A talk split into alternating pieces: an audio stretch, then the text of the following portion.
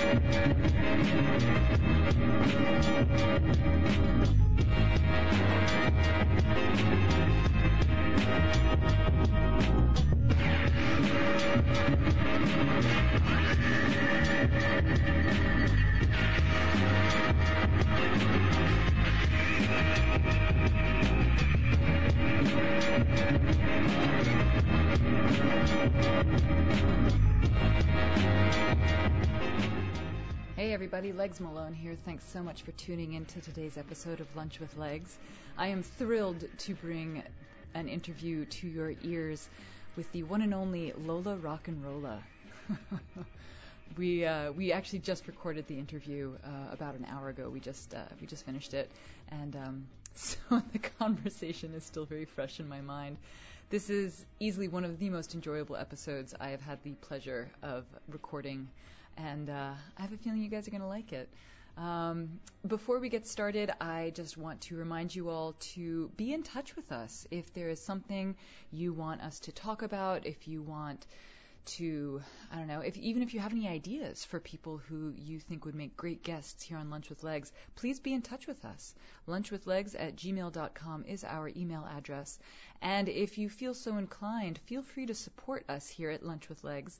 It is not free to do this podcast, although we are thankfully still pretty low budget. We haven't blown up quite yet, but hey, the future holds so much for all of us. One never knows. But you can donate to us on our website. That's at legsmalone.com backslash lunch with legs. There is a PayPal button, and you can give at any level you want. If you want to read up on the different perks you can get for giving at different levels, go on and scroll on down. Look for the sponsorship and advertising structure or blurb. I can't remember what I called it. Anyway, it's on there. So uh, by all means, please don't be a stranger. Check it out. All right, ladies and gentlemen, without further ado, I want to bring to your ear holes the one and only Lola Rock and Rolla. She is a B movie director par excellence, creator of Homo the Musical, uh, lead singer of Sweet Tits. She just, the list goes on. Um, and she's such a pleasure to both talk to and to listen to. She is easily one of the most colorful people I know. I know I used that word a lot, certainly in the last episode, but it definitely applies to this one as well. So by all means, pull up a chair, get real comfortable, pour yourself a cup of something, and get ready for the one and only Lola Rock and Rolla.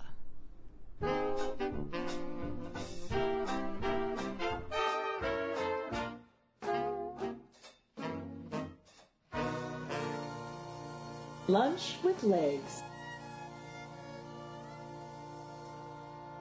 Lola Rock and Rolla, thank you so much for being on today's episode of Lunch with Legs. It's such a pleasure to have you. Oh, it's so nice to be here, pal. How are you? I'm really well. I'm really well. I have to say, I have a, a sleeping kitten in my lap, so things are okay right now. And by sleeping kitten, you mean? A sleeping kitten. yeah, actually, you do mean a sleeping kitten at this point. There is no uh, euphemism. The present. listenership will think that it's something else, but it's actually, kids, it's actually just a sleeping kitten. Yes, a sleeping five week old kitten named Helen Yeller, who's blind and loud, hence her name. Aw. Water. Anyway, so uh, what are we talking How about? are we're we're going to talk about you. We're going to talk about your movies. Yay. About your amazing band, Sweet Tits. Yeah, everybody loves sweet tits. It's true. It's true. Although I do admit I have yet to see you guys in concert, but How dare you? I What I the, what the hell am I getting naked for? it's all practice for yes, when I finally it's see you. practice tits. Yes, exactly, exactly. Um, yeah, it's a it's a busy time. Everything's really good, you know. So working on Nefertiti in space, as you know. Oh my God. Starring, uh, you know, Maine Anders, the main attraction, and uh, you know a bunch of other silly people in the burlesque scene, including yourself. Yes. Um, and uh, that's really really fun. Um, I'm just uh, everything's really green screened, and and you know you can get footage from NASA that they just give you, and so it's really all my ridiculous friends running in front of these like amazing pictures of the solar system, and you know I want it to be like the worst Star Wars takeoff ever made. Like if you took Star Wars and The Wiz and smashed them together, that's Nefertiti in space. So. Whiz Wars. Yeah, Yeah, it's uh, you will. Yes, it's uh, it's gonna be Star You Whiz. just it's Star Whiz. I think we should call it Star Whiz. like Cheez Whiz. Uh, yes, only more artificial. Only yes. more artificial. Stay tuned for Star Whiz, kids. yeah, we're even doing a thriller riff off, rip off at one point. So, um, yeah, the film's going really well. I'm really happy. Uh, yeah, I mean, we're piecemealing it together. You know, no budget. Uh, you know, Have no you budget. ever have you ever had a budget for any of your films? Um, like a decent budget? Yeah. Not really. like for me, if I have a couple thousand dollars, and that feels like you know, like oh, we're really, really making it. Um, for Homo the musical, we had a half decent budget the last time we put that on. We had what we have? We had like seventeen grand or something, Wow. and of course, still went over budget somehow. It seems like whatever your budget is, you always end up going over it. You know, um, for you know, for for the shorts, you know, you really don't need more than a couple thousand dollars for a short. You know, I'd love to be able to pay people. That'd be nice, and eventually I will be able to. But you know, I have a bunch of feature length scripts that I just can't afford to do yet because you can't really do a feature well unless you at least have, like, even on in my B movie business, you know, you need at least twenty thousand dollars to do a feature. Yeah. And so and so I haven't really been able to do any of my features, but I just, you know, I have them for when the time comes. So if there are any rich ladies out there that, you know, need me to get on my knees and, and talk to them about the next budget. No, no. Um, but you know, I mean, sooner or later, I know that I know that someone will see my films and they'll be like, "Wow, you're John Waters," and so here's a budget for your next thing. You know. Well, most of your movies are on YouTube, aren't they? Yeah, um, if you go to Lola Rock and Rolla on the YouTubery, um, yeah, you can see pretty much all of them. So, you know, I did brunch, you know. Oh, brunch, man! I rewatched that uh, two days ago. Did Did you post the final cut of it? Yeah, well, what is Final Cut, ladies and gentlemen? I, I Yes. cut it on, I cut it on, uh, on Final, I, I cut it on Final Cut. Uh, and I decided that I want to recut it because I'm just now learning Avid, and so I'm going to recut it on Avid, and so you know. But it's basically, I mean, it's playing festivals and stuff already, so I have to say that It's that's a- fucking amazing. I have to say, ladies and gentlemen, go to YouTube, uh, look for Lola Rock and Rolla's brunch, or is it on Vimeo? It's on both. Yeah, it's on both. And it's really funny because I have all these festivals like contacting me for it, which is bizarre. Um, it's the most disgusting and the prettiest thing I've ever made. It's a tampon commercial. It's really.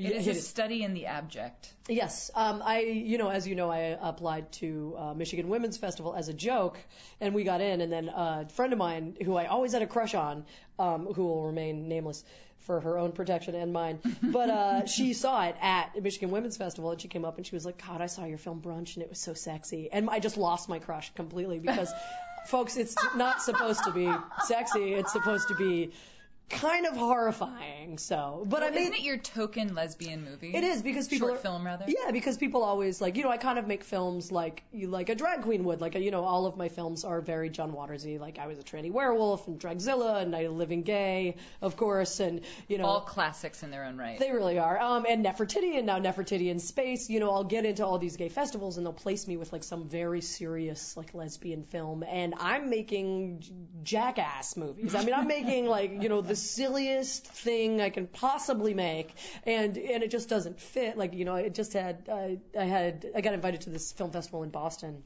Um, and they played like five of my films all together, and they put me in front of like this like African American lesbian film about being butch or something like that. And they should have put me with the Divine movie that's out, I Am Divine, which is an incredible documentary. Everybody should see it. Um, but they didn't because I'm a lesbian. They placed me in the lesbian thing, and the audience didn't know what to fucking do. you know, because my sensibilities. Understandably. Right, right. But my sensibilities are very campy and very John Waters and Roger Corman and like, you know, George Romero. Those are my heroes, you know, and it has nothing to do with my sexual identity or any of that stuff. You know, it's just like those are the movies that I like. Like the first film that I saw was, you know, Rocky Horror. That was the first film that made me want to become a filmmaker. Wow. And so, How old were you when you saw that? seven, No. just good parenting, ladies and gentlemen. Did your parents take you to see it No, the my dad, um, my dad who was a director, he directed like crappy commercials and stuff. Uh, he used to go into movie theaters, and this is in the 70s, kids. Uh, he used to go into movie theaters with like the world's biggest video camera and just record things. And he, so he had Was a copy. he the original pirate? He was one of the original pirates. He really was. Yeah, but with cameras like were, that are like bigger than you know your body. And that was allowed? I, he's kind of a gypsy, so he just gets to do stuff that other people can't do. Like he's 75 and he still shoplifts, and he's rich, like he doesn't have to. He oh just does it because he thinks it's fun. Sorry, Pop. Everybody's just going to think you're Mr. Rock and Rolla. It's going to be okay. It's but, true. It's true. Pop but- Pirate Rock. and Yeah, Rolla. exactly. But he was like, you know, he's a gypsy. He just does what he wants. And so I think he just sort of walked in and acted like he was with some news station or something, filming. So we had a copy of Rocky Horror, and I watched it over and over and over and over again. Wow. Because you know the scene where Frankenfurter comes down the, you know, The the, elevator? elevator shaft. Yeah. That him coming out of there and singing "Sweet Transvestite" completely changed my life forever. Because even as a really tiny kid, I didn't really fit in with any scenario. You know, I was always a weirdo. And when I saw that, I was like, I don't know who this is. I don't really understand what gender he is. I don't understand what's going on, but I know that those are my people. Like what they are doing is what I want to do. You know, and I've I've done pretty well for myself, frankly. you know, I have a good, you know, strong demented cult, and it's only going to grow bigger. So yeah, um, God bless it. My you know my musical Homo the musical is because of Rocky Horror. So Excellent. yeah. And now Homo the musical just ran for how long was it? Well, we did three. We went up three times. We did uh, off Broadway twice. Uh, at the Wild Project in the East Village, um, and we did really well. We like, you know, sold out every night, and then got a grant, and then did it again, and then, you know, we um, we did really well the second run, and then there was a hurricane at the end of the second run, so I had to like be part of the cast, which was hilarious because there's dancing in it, and I should never do that. Um, I had to do like a lift with an actress, and you could like hear on the recording her going, "Don't drop me, don't drop me, don't drop." me." Um, so that was kind of fun. Uh, you know, and then the last time we did it, we did it as part of NYMF, which is the New York Musical Theater Festival, and we were actually on, you know, Broadway, which was crazy. We did full Wow. off Broadway, you know, legit, you know, performance of it. Uh, you know, and then this year, what we're gonna do is we're gonna um, we're gonna shoot a short of one of the songs. We're gonna do Plastic Love, which is about vibrators, of course. And it's all and it's all about how you don't need your husbands anymore because you have these vibrators. But it's all the song and dance, as you know, because it's a musical, um, much like Rocky Horror. And so we're going to shoot that as a short, uh, and we're actually going to plug a bunch of money into it and just make it look really, really good, like really super pro, uh, and then try and get the money for the feature based on that. So. Amazing. Yeah, and so we're going to do that in the spring. Uh, Nefertiti in Space is also in the spring, so it's all like crazy scheduling and you know, but but we'll get it we'll get it all done, and it's going to be really funny because you know, as a director, the shoots are going to be very different. Like Nefertiti in Space is really like, you know. Seat of my pants, like, okay, what kind of clothes do you guys have? Let's shoot this thing, you know, like, you know, just really low budget. And then this other thing is going to be very controlled on a set, you know, we're probably going to plug like, you know, eight or to ten grand just on this one day of shooting Wow. with a professional crew and everything is very controlled and very, you know, and then, you know, my stuff is like, you know, all crazy and then I fix it in editing. So, so, you know, as a director, it's going to be, it's going to be really fun springtime. I'm really looking forward to it. Absolutely. My Yeah. God, spring will be sprung. Yeah, spring will be sprung, all right. Yeah. yeah, so I mean, there's just like a, there's a lot going on, you know, I'm super excited about everything that's happening. brilliant. Yeah, it's yeah. brilliant. Now, how many how many movies have you made? Uh, Nefertiti in Space will be, let's see, will be my sixth short, which is crazy. Wow. Uh, and all of the films have played, you know, festivals everywhere, and you know, um, yeah, it will be my sixth short. And then I made a feature way back when called Sellout, and it was really just kind of like I can't really afford film school, and so Sellout was like my film school. Like, you know, I I had ten thousand dollars, and I was like, let me see if I can make a film for this. And so I got all my friends together, and we made this thing. And uh, and uh, yeah, I mean, I'm proud of Sellout. I think it still needs another cut. Like, I don't really have it out there as much as other things because I want another editor to cut it instead of me. Um, and I'm happy with it and everything. But you know, my next feature um, feature length film, if Homo the depending on when Homo the musical, like if Homo the musical gets its money, then that'll be my next feature. But if Homo the musical doesn't get his money, my next feature will be the supermarket, which is Oh my God, I've read that script. I am so fucking excited for Supermarket to see the light of the screen. Yeah, yeah, yeah. Supermarket is going to be great. Supermarket is my like Evil Dead 2. You know, it's an homage to that, uh, and it's basically like a straight up horror movie that takes place in a supermarket where all the food becomes possessed and murders everyone in the most disgusting way possible. And yeah, Supermarket uh, again. You know, I really need a producer. If there's any producers out there, ring me up. Attention producers. Attention producers, because you know I'm a director and and I'm not you know I'm trying to get better at figuring out how to get money and all that stuff, but I'm not a business person like that. I need someone to do that stuff for me. So, but I'm looking and I'll find the right person. But Supermarket will be my next feature film, and that's going to be awesome. Oh So, my god. We need about a hundred grand to do that properly, folks. So uh, It's all right. 2014 is all about prosperity that's right. and uh, making it happen. That's right. You know my number. Come and get me. Yeah, no, but you know, I mean, as you know, I'm like consistently writing and putting work forth, and so Oh, you're you are a prolifically, you know, a prolific creator of writing, of film, of bartending. Of, Yeah, does that we all count? got we all got to make money. yeah, you got to make a living. It's true. But it's it's impressive your your oeuvre, for lack of a better term. All in fact, the Did you say time. Even the kitten in your lap didn't know what that meant. It's true. It's true. She's looking a little shocked as a result. Yeah. Um, but yeah, no. World famous Bob was actually the first person to introduce me to your work. She gave me your DVD, Ah, yes. which has Night of the Living Gay. Dragzilla. Dragzilla and Tranny I Was a Tranny Werewolf. Yeah, that's the gay fairy tales series. Yes, the Gay Fairy Tale series. Now, is that DVD available online or Uh, through you? yes, yes, you can you can order it through my website, I believe, still, and uh, and all the shorts are online, but without Lady Bunny's intros and outros, which is really Which is it. necessary t- It's- for the full. yeah, it's really necessary. Lady Bun Bun is just such a sweetheart and so hilarious and amazing. Yeah, She's perfect. yeah, she really is. She's perfect. Yeah, as your fairy Tran Ma. Yeah, Love it. I know. Yeah, life is good. Yeah, no, I'm always I'm always creating stuff. It's just a matter of like, you know, getting the funding and being able to do the thing and you know, but I'm really the kind of person where even if we don't have the funding, you just have to keep moving forward and the funding will come. Yeah. So. Yeah, definitely. As it always does. Like I always find a way to pay for everything and and it happens. Like, you know, we might be, you know, our locations might not be as grandiose as they should be, but we always find a way to get it done. You know, and as a, you know, an art, artist person, a fartist in New York, you know, you have to do that. You can never stop working. You just keep going. And Yeah. then good things come of that. So It's true, and that that's when that's when the true creativity shines. Um, you know, when you make do with what you have, even if it's like, you know, a piece of cardboard cut out to look like a shape of Yeah. something. Well, I mean, and that's you know that's the beauty of that stuff. Like uh, you know, last summer, uh, Gina Gina Volpe is my uh, she's the composer and she wrote all the songs for Homo the Musical and she was also in the Lunachicks and Bantam and she's a freaking genius. Um, Gina and I were cracking up because you know we're in this huge off Broadway theater and there's like 150 people watching our play and it's like you know, put on by all these theater queens that are, you know, and, and we were laughing thinking about when we were first recording the songs in her tiny tenement apartment, um, giggling onto the floor, uh, you know, creating this thing uh, from the beginning, you know, and, and Homo the Musical is actually, uh, you know, that once we make that a film, that will be my Rocky Horror, and then, you know, there's no doubt in my mind that that's going to be like a huge cult thing. It's going to be like the next Hedwig, it really is, uh, because the work is good, because we really, made this incredibly ridiculous thing together with with everything that we think is funny is crammed into that. You know what I mean? And so um, and it's been pretty successful uh, based on that. And so you know, but the root of of the stuff that's fun is what you kind of have to ha- like hang on to. You know what I mean? Absolutely. Yeah.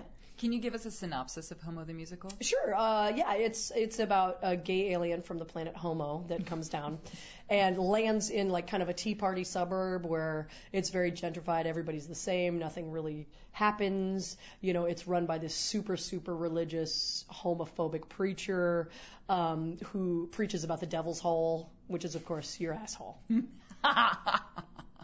And he's very, very, very scared of his own anus and everyone else's anus, and he's sure that it's going to suck you in and, and turn you to the dark side of homosexuality. And so, of course, you know, the Galian comes down and and ends up. Um, ends up, you know, like killing this guy's wife and assuming the role of his wife. And his wife has been so forgotten and so just kind of passed over by her children and her husband that they don't notice until it's too late.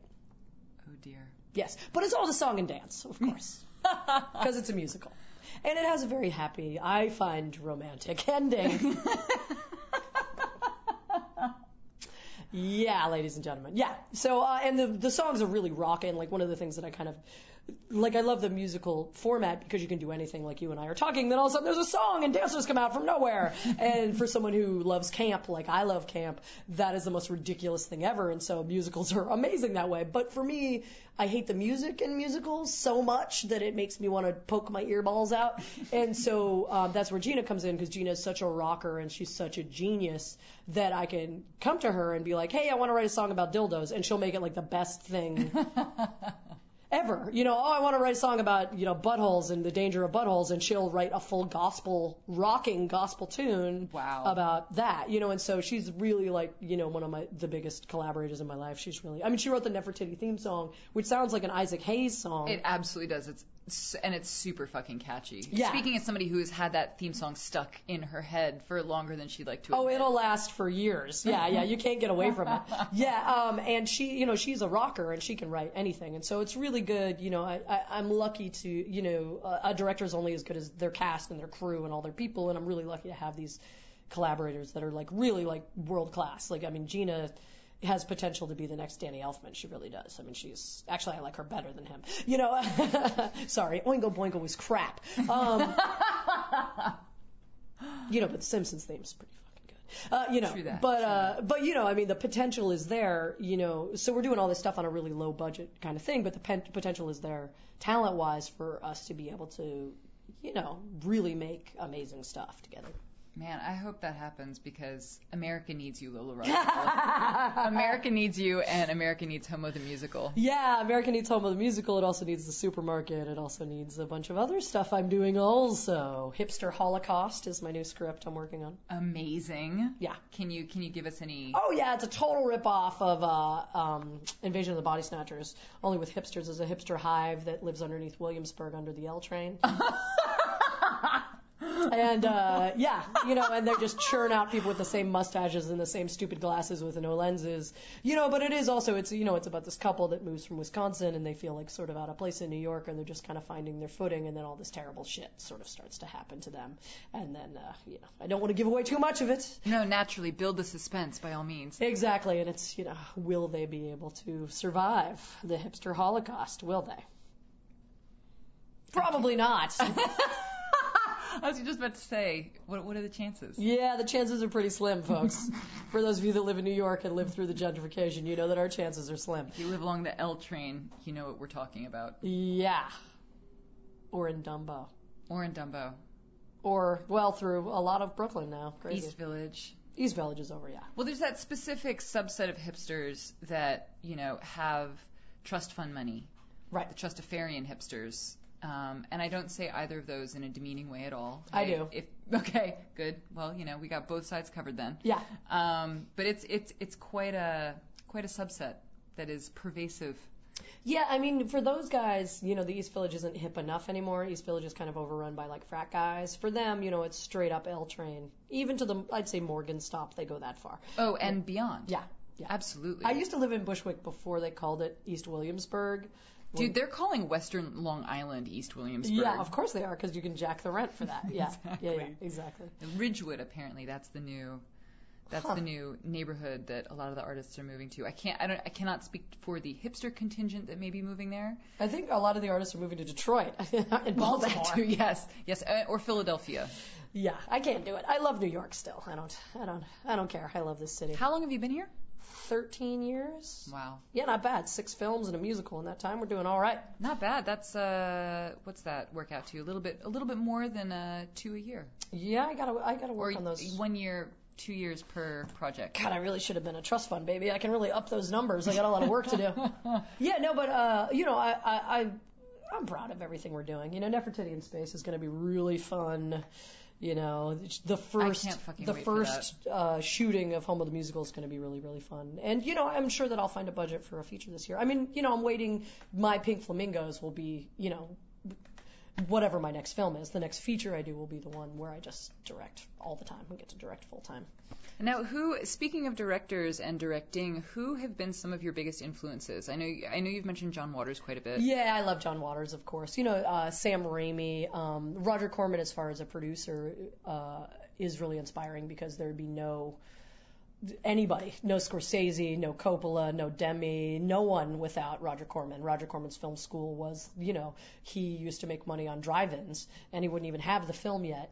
You know, he'd have the poster, and the poster would be like, chained girls from the planet whatever, and he would sell, you know, a certain amount to distributors based on the poster. He would some, you know, fluffy, you know, broad girl with a gun in her hand, and then based on the distribution money, he would make the film after that. You know, but he gave all these first-time directors you know, their shot at making their first films. Wow. So, but I'm also, you know, I'm friends with Lloyd Kaufman. Troma's doing really well now. I think they're making some big budget Toxic Avenger, which is hilarious. Wow. Yeah, ridiculous. Really? You know, uh, you know, but Lloyd's a buddy of mine, and so you know, I call him for advice and stuff all the time. Um, who else? It's a good question.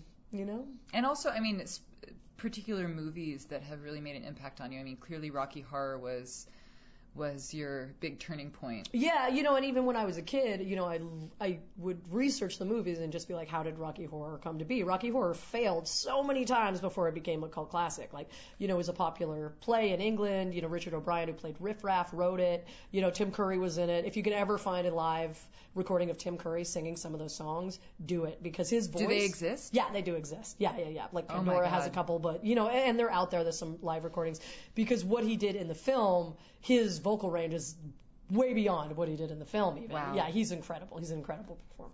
But um, you know, so they did they did it as a play. You know, and the play did well in England, and then they brought it to Broadway, and it completely failed.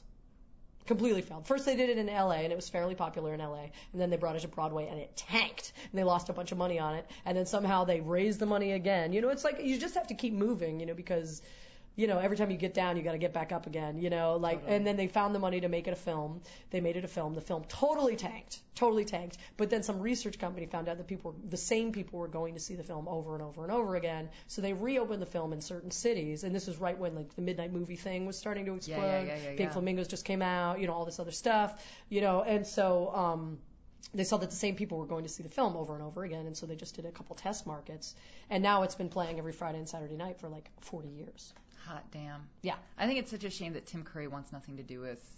The Well, it's movie either. embarrassing to him. He was, you know, he was like a Shakespearean actor, and he did Oliver and all these other very serious But roles. he's so good. I just wish that he could soften his own self judgment for just a second to acknowledge and embrace what a brilliant fucking job he did with Frankenfurter because like well, no that- one could play that role except for him. No, exactly. Yeah. And I mean, Lord knows scores have tried, but Yeah. I mean, just when you first see him coming down that elevator with Yeah. that huge platform clicking, and he begins singing, and just his facial expressions and his voice and his sex appeal. I mean, he's Well, and he really has that thing that I find only drag queens really have, which is the right moment to look at the camera and let the audience in on the joke. And you have to do it just for a second and it's gone or it doesn't work. And the only performers I know that can do that are drag queens. They just have that comic timing perfectly down, Mm-hmm. you know? so.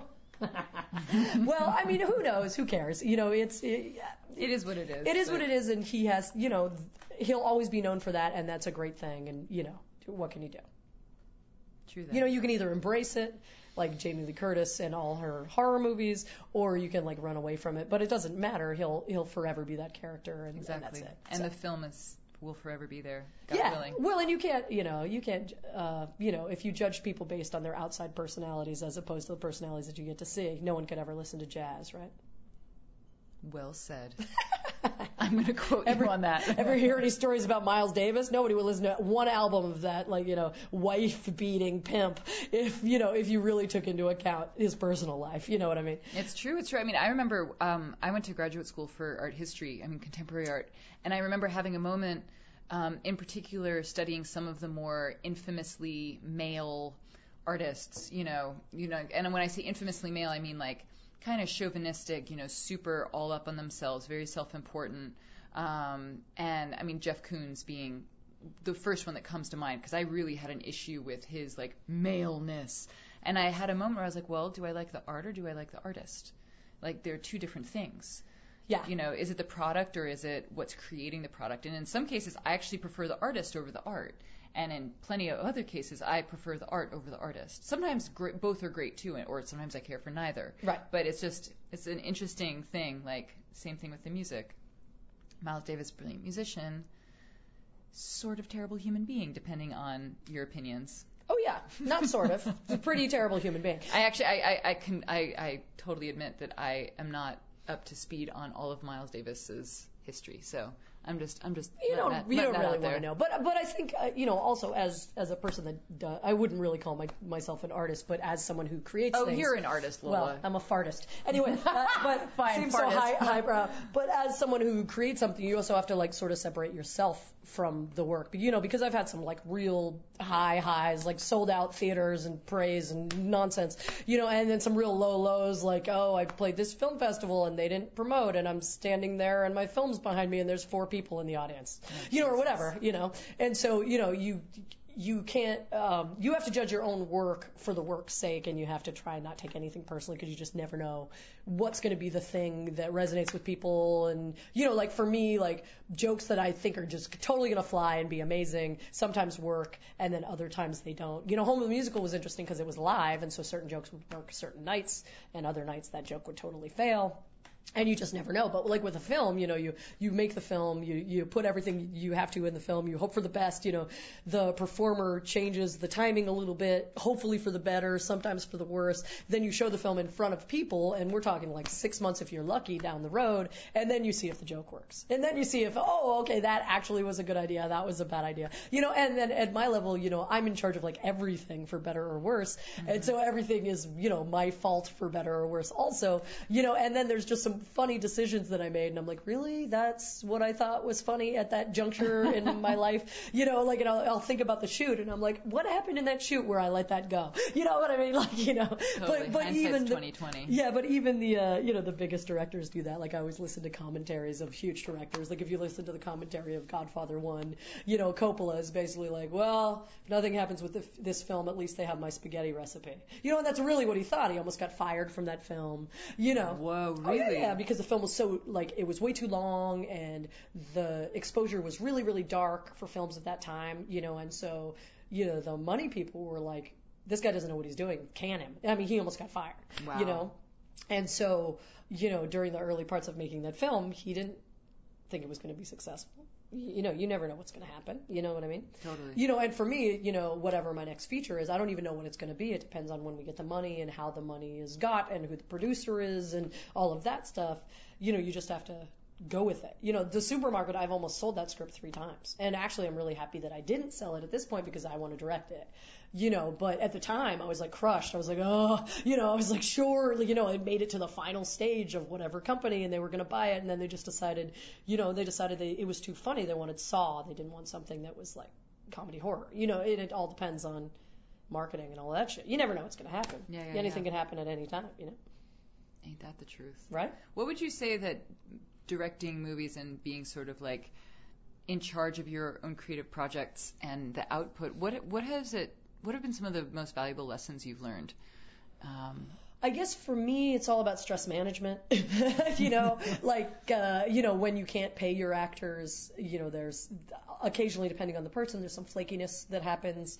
Like, I haven't read the script and we're in the middle of a shoot. Or I said I was showing up at two and you have 10 people waiting for me and it's now five, you know, and it's just whatever happens, you just have to keep going. You know, for me, like, I work with a lot of my friends and so, the biggest lesson is just not to take anything personally and the only thing that matters is the work. You know the only thing that matters is the work. Like i have personally put at this point probably 20 30 grand of my own money into my own work Mm-hmm. you know um, i am constantly working. The reason why i bartend is because apart from stripping it's the highest paying part-time job.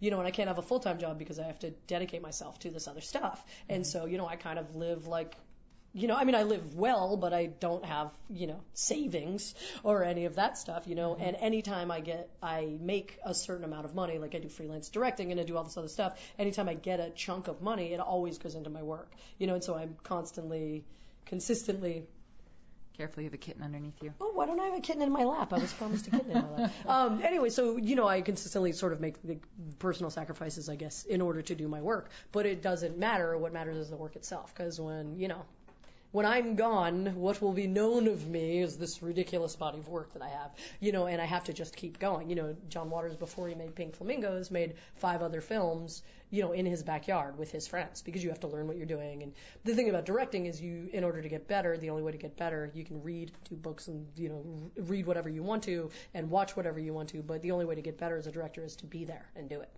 Yeah. You know what I mean? Absolutely. And, you know, 10% of directing is the creative stuff that I love, which is like setting up the shot and dealing with the actors. And, you know, and the other 90% is horrible things like scheduling and fixing something that goes wrong and then fixing something else that went wrong that you never foresaw and losing light and, you know, having too much light and dealing with, you know, maybe, you know, a crew that you're not exactly happy with. And then, oh, the, I just found out that my, you know, sound guy is racist and so I have to get rid of him or like, you know, I mean, you name it, like, you know, you name it, anything can happen, you know. I mean, I had a, a kid that I got from NYU who was homophobic and he's on one of my shoots which is nutballs that he even ended up there in the first place. And we were doing this overnight shoot in Atlantic City, and you know it took forever to schedule everybody to get them there. And then this guy was like too homophobic to share a hotel room with one of the other actors, who, by the way, has a husband and could give a shit about this guy, you know, or whatever. And so I had to deal with all this like interpersonal stuff, and I ended up firing the guy, you know. And as I'm firing him, I'm like, you need to think about this because I'm firing you and you're working for free. I would rather have no one than you. And so hopefully you can take this lesson onward in your life. you know what I mean? You know, but you know, a lot of what I do is stress management, and so the biggest thing I learned is just tr- to try and not get my own personal shenanigans in there because it doesn't help. And also, the mood of the director is the mood of everyone. So. You know, if I'm in a bad mood, everyone's going to be in a bad mood. If I'm panicking about something, over there, there's the kid. If I'm panicking about something, everyone else is going to be panicking about someone, you know, something. And so you know, I mean, directors, you know, a lot of them, you know, like John Ford, all the, a lot of these directors have like notorious tempers and they're notorious assholes. You know, I try and, if I can, be even keeled and be good to my people because, you know, they're there because of me and I can't pay them yet. And even when I can pay them, I would like to have respect for them and hopefully they'll have respect for me. And, Absolutely. you know, it doesn't always work out that way. But yeah, so for me, like the biggest, uh, the biggest lesson is just, I don't believe your own hype and try and get your work done as best you can, no matter what you have. That's some good advice right there. Absolutely. Yes. I know I, I know squat about directing, so I mean apart from my own acts. Yeah. Well, I mean, you know, the the fun stuff is when it works. you know, when you're like, oh, I thought of that, and now uh, like you know, 200 people are watching this ridiculous thing and and laughing and loving what just happened. You know, the fun part is when it works. You know, and often it does. You know, and I've seen my directing get better from just doing it, and that's great. You know, the thing about Brunch that was really fun is that I wrote it, we shot it, I cut it, and, and I had like a specific deadline for this certain film festival and uh, we just kind of like whipped that thing out. We shot it in a day. I cut it in a day. Probably could use a couple more, you know. And then it's just out there, and now it's its own thing. Like the life of your film, like Dragzilla, which was my first film that I made in like, wow, I made it like 10 years ago, 13 years ago or something um, just opened for uh, an Ed Wood Jun- Edward D. Wood Jr. movie in Poughkeepsie, and it was like this big shenanigan, and you know, and it was so funny to see like my first attempt at doing this thing. You know, the life of your films, they'll always be out there, you know, for better or worse. It's true. It's true. you know, so yeah, yeah. Wow. That's so rad. Yeah, no, it's great. I mean, yeah, and you know, I got to open up for one of my heroes, Ed Wood, who's of course did Plan 9 from Outer Space, and you know, he struggled his whole life to do his thing. You know, like for me, best case scenario, I'll be like John Waters, and everyone will know my name, and they'll see all my films, and you know, worst case scenario, I'll be Kenneth Anger, you know, which is not too bad, you know, you know, so it's not too shabby. You know, the now with the interwebs, you know, you never know what's going to hit, and you could reach millions of people just on, you know, my cat fell into the toilet. You know, Yeah. Yeah, and get like 10 million hits on YouTube. yeah. And then your video, and YouTube's been monetizing too. I think if you get over a certain amount of hits, Yeah, I know they're trying to put get commercials, on my commercials shit and- already because I have five or ten thousand hits or something, and so they're trying to put commercials on my stuff now. wow. So, the- you you get some of that money though, yeah? Yeah, but you know, Like a here's a quarter, you know, whatever. Yeah, thanks for advertising. Go buy yourself a gumball at Heineken the, uh, on my page. store. Here's a quarter, you know, whatever. like you know. Oh my lord. I mean, it's the same with like you know uh, distribution, and it's the same with film festivals. Like I've had film festivals now play a bulk of my movies, and they won't even pay for me to go out there half the time. You know, and then I get a screening fee of like fifty bucks. Woo! You know. But when I do my own, you know, I'll, that's why I do my own screenings. When I do my own screenings, you can actually make money, you know, because you set everything up and you sell it out and then you make money. Yeah. Has does Brunch have a New York screening date coming up? Um, you know, I'm not sure when I'm going to show brunch, to tell you the truth. So yeah, I'm just not sure about it. You know, I might play it at Coney just because I love those guys. Um, you know, Nefertiti in Space is going to screen with the original Nefertiti, and I'll be a uh, that'll be a big black exploitation to do. Um, you have a kitten behind you. Watch out. Oh my god. Oh, it's eating my face. Um, yeah, no, uh, you know, I'm not sure about brunch. I mean, brunch is so cute. It's only four minutes long, you know, and it is disgusting. It's really fun to watch with the crowd because they don't know what to do, which is the intent. You know, they really don't know what to do because it's like kind of sexy but really horrible, uh, and it's so uncomfortable for everyone. The com- the, co- the comedic timing in it.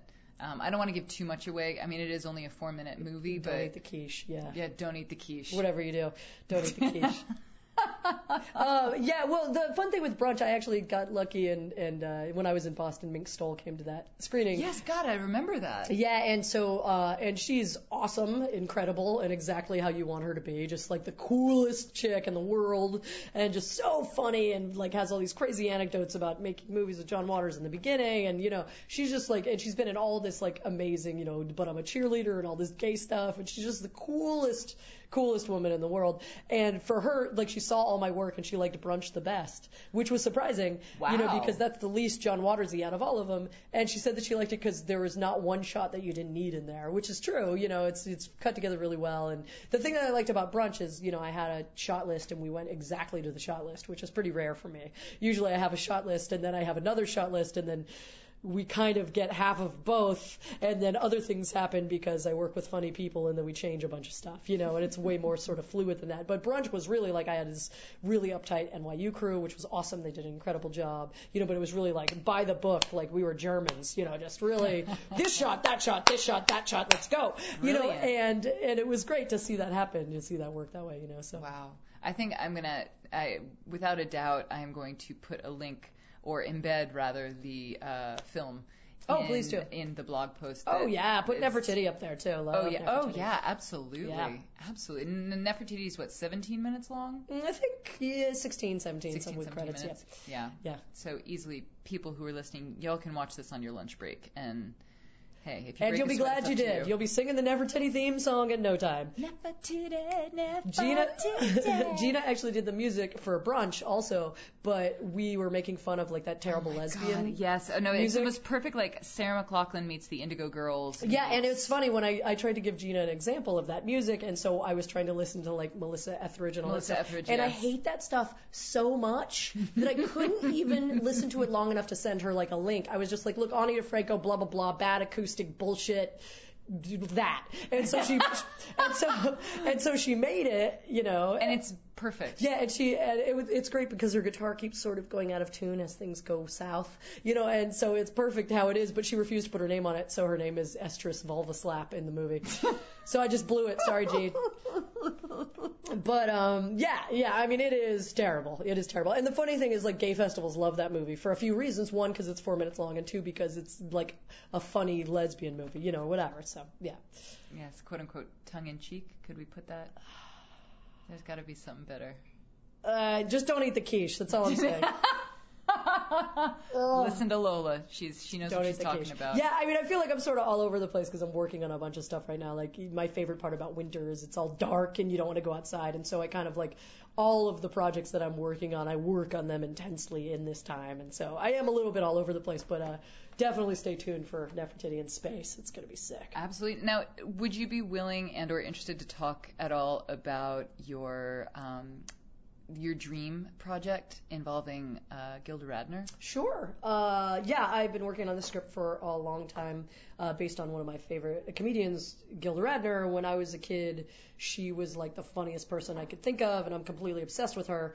And so, uh, you know, I did a bunch of research and I read every book that was ever kind of written about her, and I wrote this um, script that's you know, I mean, it's fiction, but it's also fact of the stuff that she was going through. You know, she was really bulimic her whole time through Saturday Night Live, and you know, struggled with like some heavy duty daddy issues. Had like a terrible mom, and her dad died when she was young, and kind of everyone she dated was sort of like looking for her father. And I kind of have that, you know, in common because you know my dad split when I was like seven, and I saw him a couple times until I was an adult, and so we have that in common. And so it was really good to work on the script and sort of work through my own daddy issues with that stuff. And um, uh, and that one is, you know, the funny thing is like she's a comedian, but it's really the closest drama I have because her life was so dark, but she just brought all this light to other people, which I find very admirable. Talk about separating the artist from the art.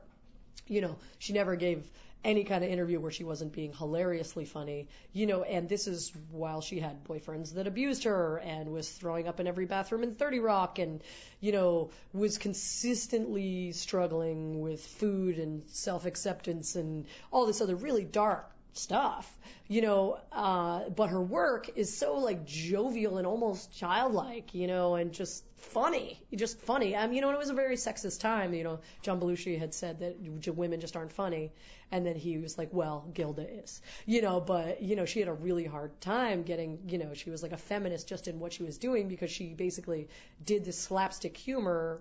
You know, like a man. Mm-hmm. You know, mm-hmm. uh, and in one case, you know, um, there's like her little child character I'm spacing her name right now, but you know she does her little like thing in her brownie outfit where yes. she's you know um, she throws herself up against a door for part of the skit, and in throwing herself up against the door in rehearsal she broke two ribs, and it was so hard for the women writers to get their stuff on the show at that time that they were going to like cut the act, and the woman who wrote it with her was like all upset, and she was like no I'll do it, and so she did the skit with two broken ribs, and if you watch the skit she didn't not throw herself up against that door just as hard with two broken ribs. I mean, she was really like a badass. She was a badass. She really was. Yeah. You know, um, and those guys, you know, Saturday Night Live, those guys work 80 hour weeks. You know, it's crazy what they did. You know, and everyone was on coke, but not Gilda. She was just barfing all the time. Everybody had their problems. You know, but um, but that script, um, the best case scenario, I really want to get it to Tina Fey because she got into comedy because of Gilda.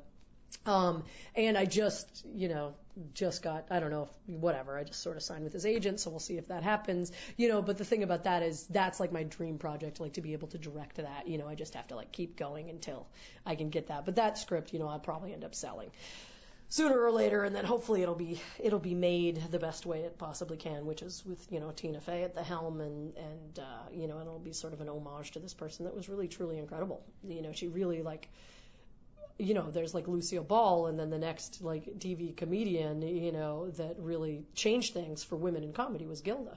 So. Yeah.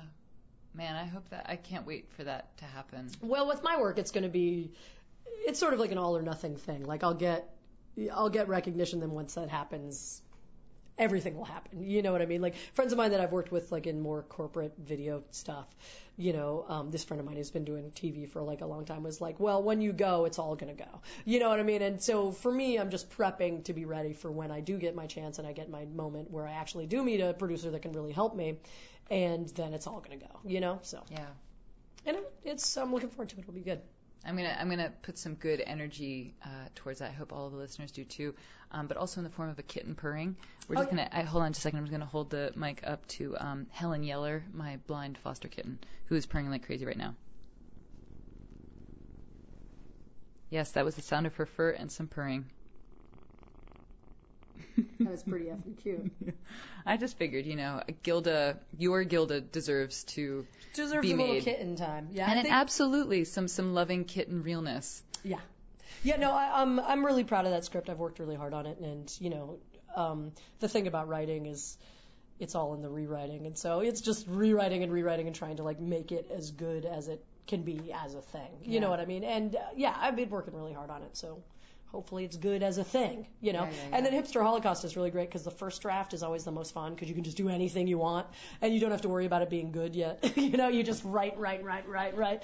And so, you know, that one has just been really fun. And also because I get to make fun of hipsters, which who doesn't like to do that? that weird fashion. Come on. You're 24 and you're wearing a grandma sweater. I have to say, one of the most confounding things about, especially hipster female fashions, is how they all really try hard to look like dowdy librarians. Yeah, but not sexy librarians, just librarians. Yeah, uh, to me it's funny with the parka, like it's always the skinny pants, the parka, those tiny little shoes, like they're French, and then the glasses, the bulky. Or have you ever been to Beacon's Closet and seen any of the ladies who work there? Like the huge frame glasses, the Yeah. sort of like blousey top or sweater, followed by like a knee length pleated skirt sometimes, or, you know, just like stuff that with beautiful women in their 20s, it's it's not the most. I mean, it that is a conscious choice. Yeah, but it doesn't matter because they're dating those guys with those silly mustaches. So who cares? Yeah.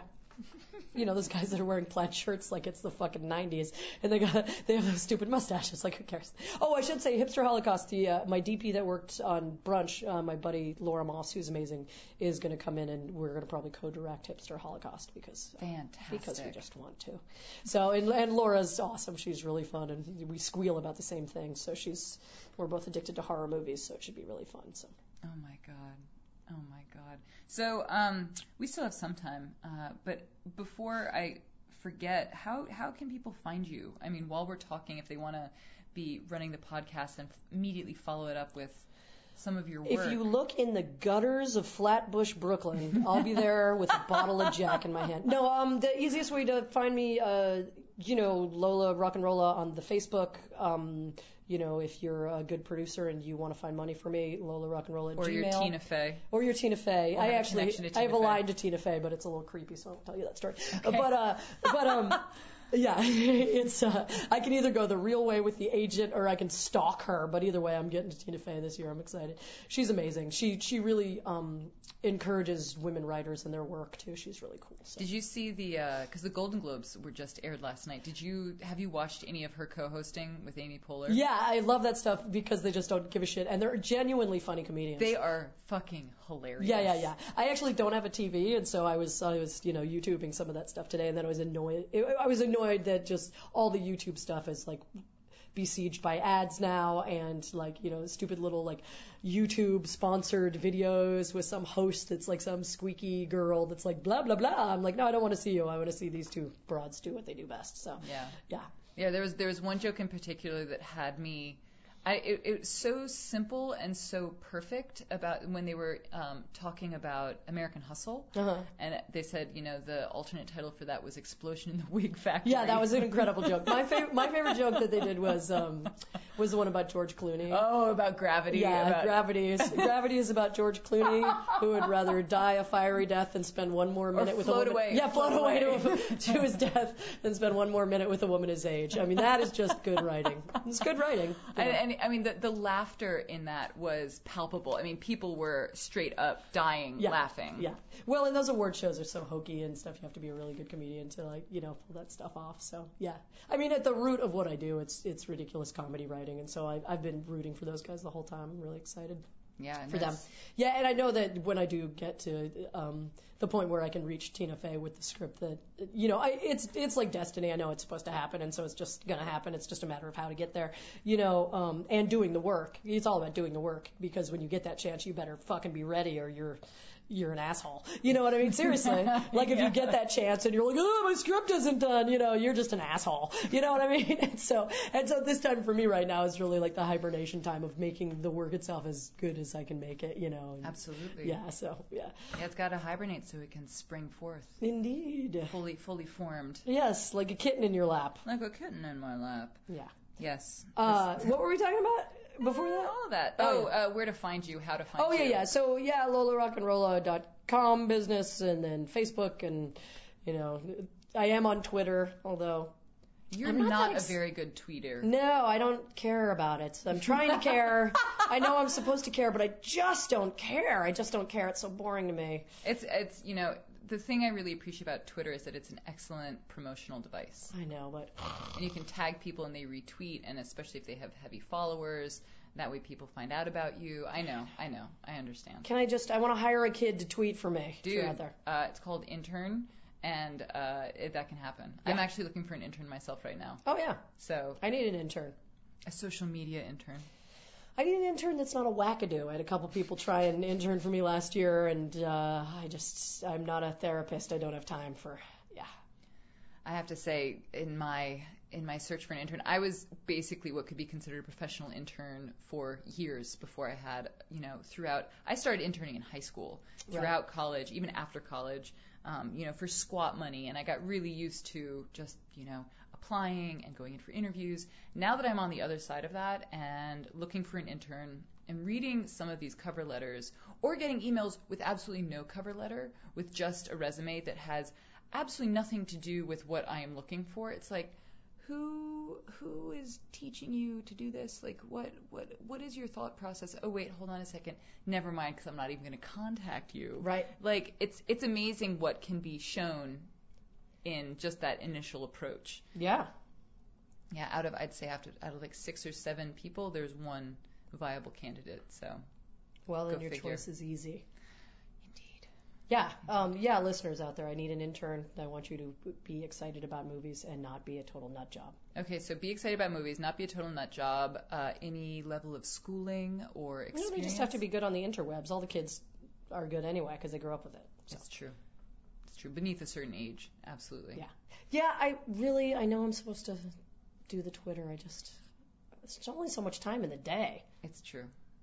And the thing is, with Twitter, it's it's always there. It's not going anywhere, and you can go on it, you can go off it. I I was super anti Twitter for a very long time, and then I was like, fine, I guess I'll join. And I have to say, it's I almost have three. I have close to three thousand followers. Oh, good job. And so I know like my retweets, they reach a lot of people. Mind you, some of those people are all over the world and you absolutely won't be able to make it to whatever show I'm retweeting or, you know, whatever. But for stuff like, you know, I'm certainly going to tweet the shit out of this interview Right. and you better retweet it or else I'm going to come find you because I know where Oh, you live. damn it. Where's my intern? I'll retweet it.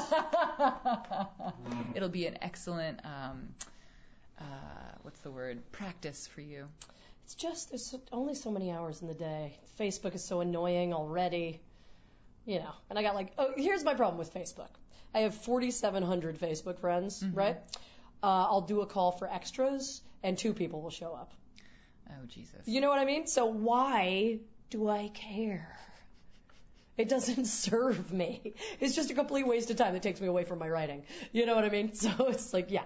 And Twitter is just another thing. And then fucking LinkedIn. And then how many different things do I need to do? Tumblr, Pinterest. Oh, God. Yeah, just kill me. Just get it over with. Give me that kitten.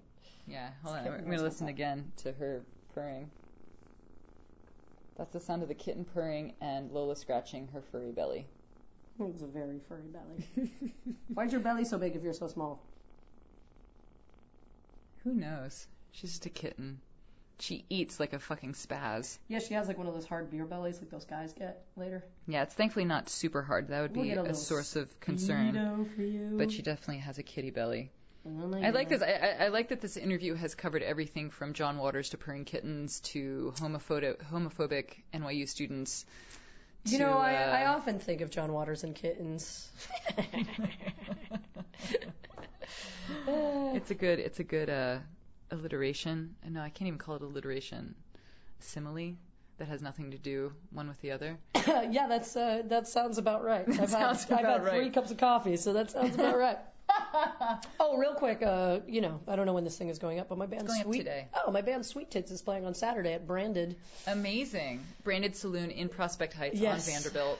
at Vanderbilt and something Bergen, I think. Yeah, speaking of sweet tits, um, I I mean I can't wait to go see you guys finally when that does happen. Yes, um, that's true. Can you give us just a little hint as to uh, some of the I don't know the process behind sweet tits and some of your song titles? uh, Sure. because the process I love behind so Sweet much. Tits is uh, a friend of mine who plays guitar was going through a divorce, and so I was like, let's start a band and see some girls' boobs. And so that's that's the depth in which we started the world's greatest rock and roll band, Sweet Tits.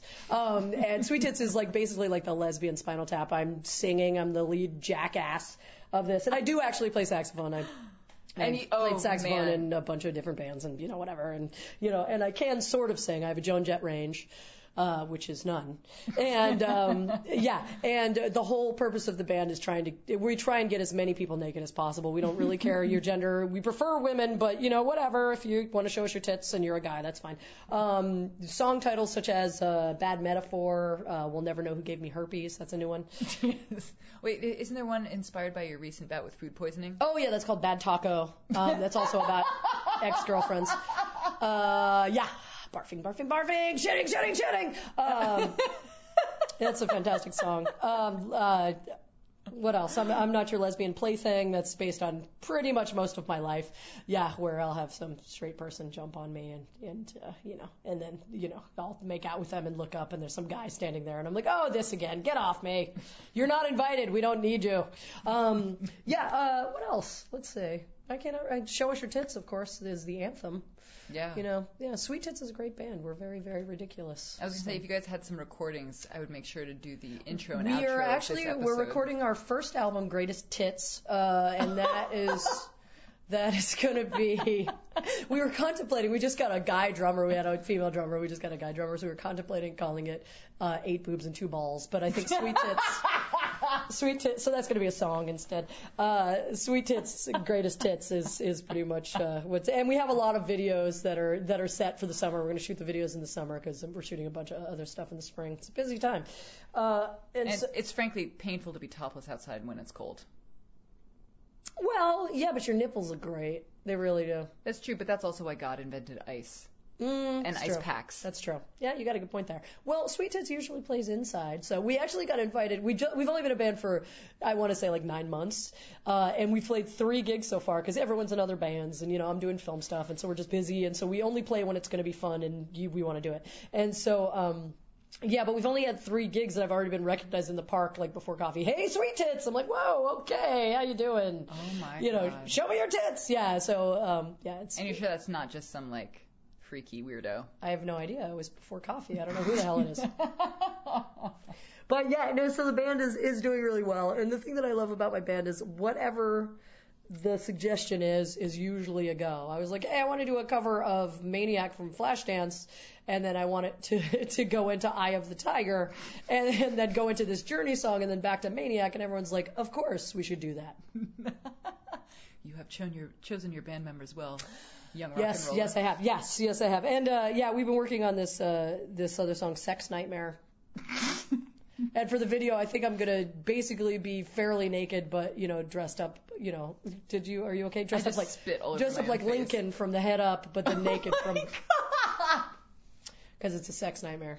Which, if you've ever had one, I had this. I had this sex nightmare recently, where I was sleeping with someone new, and it was kind of fuzzy. I couldn't really tell who she was, and all of my exes were lined up, cross-armed, like basically taking notes and just mad, mad and taking notes. And so, Wow. yeah, sex nightmare is going to be good. Looking forward to that. Yeah. So. I hope that at least becomes a stanza of Yeah, the song. yeah, yeah, exactly. Uh, oh, and there's also um, "Your Pussy Is Mine Tonight." That's our ballad.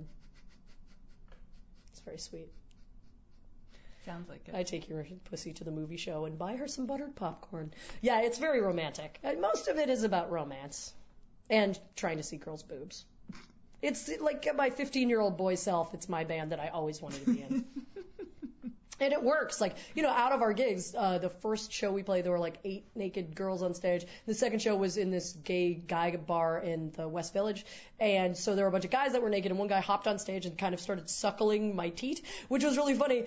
Yes, I said teat, ladies and gentlemen, um, because that is the straightest thing I've done in like 20 years or something. And probably for him, the straightest thing he's ever done because he was a gold star. And, and so that, while Two this gays made a straight. two gays made it straight. Yeah. And so as this was happening and the whole crowd was completely horrified by all of it, I, I was just looking at him you know, like, why are we doing this? And he's like, yeah, sorry, drunk, got into the sweet tits, and then jumped off stage. So, you know, a sweet tit show, you never know what's going to happen. Oh my God! So you're playing this Sunday at Branded. Saturday at Brandon. Saturday, sorry. Yeah, Um, uh, at 10:30, and it's uh, my guitarist is moving to Baltimore, so yeah, we're gonna record our album in Baltimore later in the year, which is gonna be really fun. Um, and so yeah, and so it's her last gig before she moves to amazing. Baltimore. Yeah. Wow. So before we close, I um, there's a story that you told me. You mentioned that you play saxophone. Saxophone.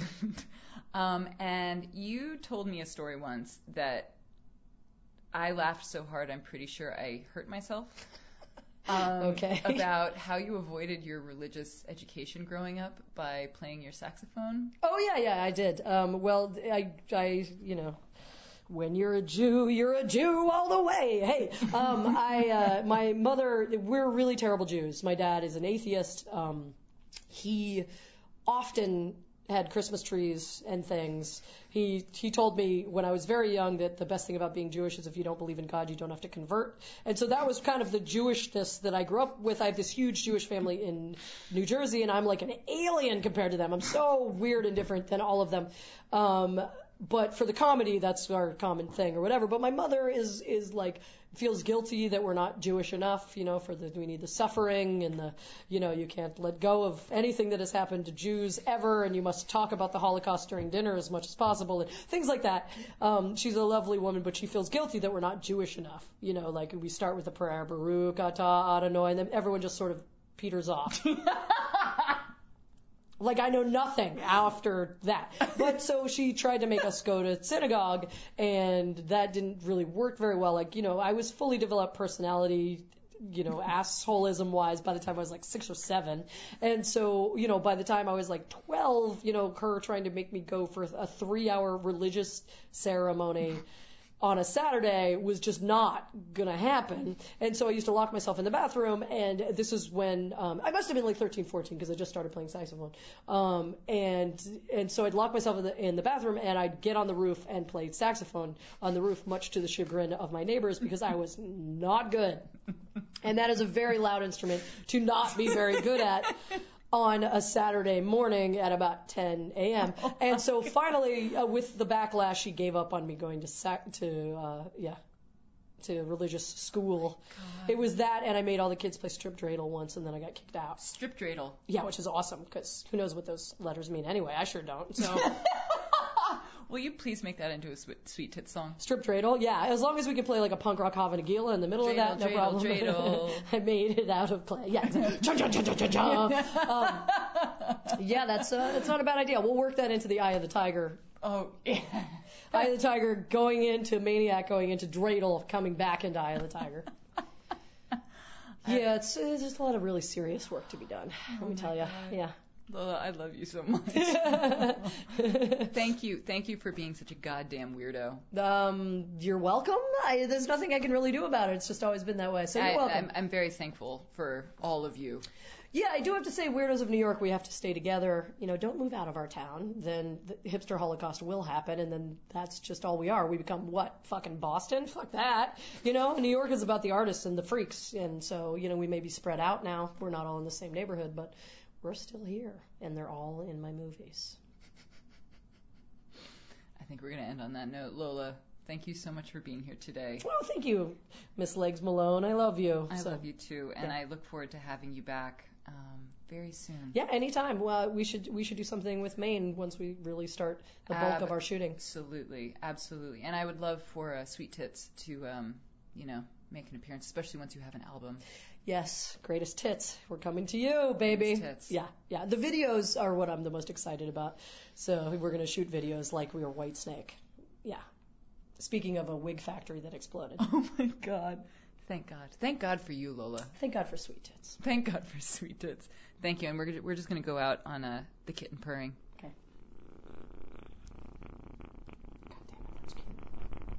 And there you have it, folks. My interview with the one and only Lola Rock and Rolla, complete with five week old kitten purring and, um, yeah, basically everything else. I can't wait to have Lola back and uh, definitely stay tuned uh, as Lola makes her way into much more public arenas that we can all admire her work from much closer distances than, you know, just YouTube, going to like the movies or something. Anyway, if you want to check out Lola, by all means, go visit her website, lolarockandrolla.com. You can also check her out on YouTube. Like she said, all of her movies, at least the majority of them, are all on YouTube. Um, and I highly recommend watching Nefertiti, uh, the first one, uh, basically all of them. They're all not to be missed. Um, and by all means, if you go to one of her screenings, go up to her, tell her hi, tell her that you heard her vent, explain, uh, wax poetic on this very podcast. I'm sure she will appreciate it, as will I. So, again, ladies and gentlemen, I can't wait to bring you a brand spanking new episode same time next week. Thanks again so much for tuning in. I couldn't do this without people like you. Well, I could. It just would be a lot less gratifying. So thank you guys so much for tuning in. I wish you all a fabulous week. Lots of love. Bye.